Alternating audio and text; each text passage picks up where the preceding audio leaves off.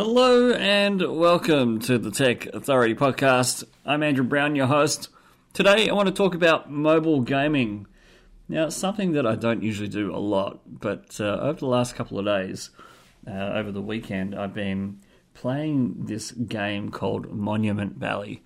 Now, it's available on uh, iOS and Android on your mobile phone, and it's quite an interesting game. It's a strategy game, and uh, if you like puzzles, this is probably a really good one for you. It makes you think. Uh, you can go in all sorts of different directions with this character, up and down buildings and across buildings as well. It's, it's quite an interesting game.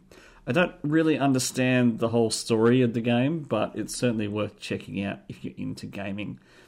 Mobile gaming's been around for a little while. Um, the last few years, it's certainly become more popular because of uh, mobile being the dominant thing that everyone's using.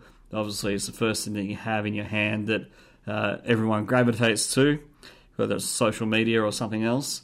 But there's a whole bunch of different ways that you can play games. There's Facebook games, which are kind of boring and kind of uh, not great.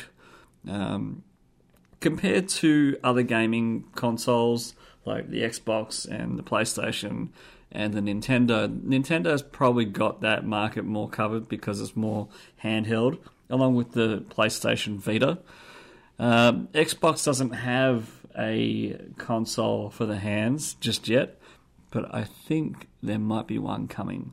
Well, at least from what I know, anyway. From what I've heard in rumors, there's a potential for that to happen.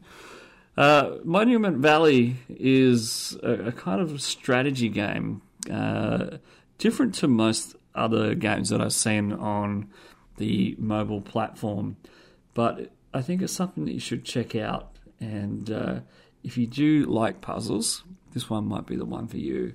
Um, if you have any uh, games that you're playing on the mobile uh, device, I'd like to know. You can either email us with suggestions on what to try next. Uh, you can email podcast at techauthority.org or you can tweet to us at techauthpodcast and uh, we'll respond. Thanks very much for listening. This is the final episode for Podcast Every Day in April. I hope you have enjoyed this series, and we won't be back tomorrow. We'll be back at the end of the week. Bye for now.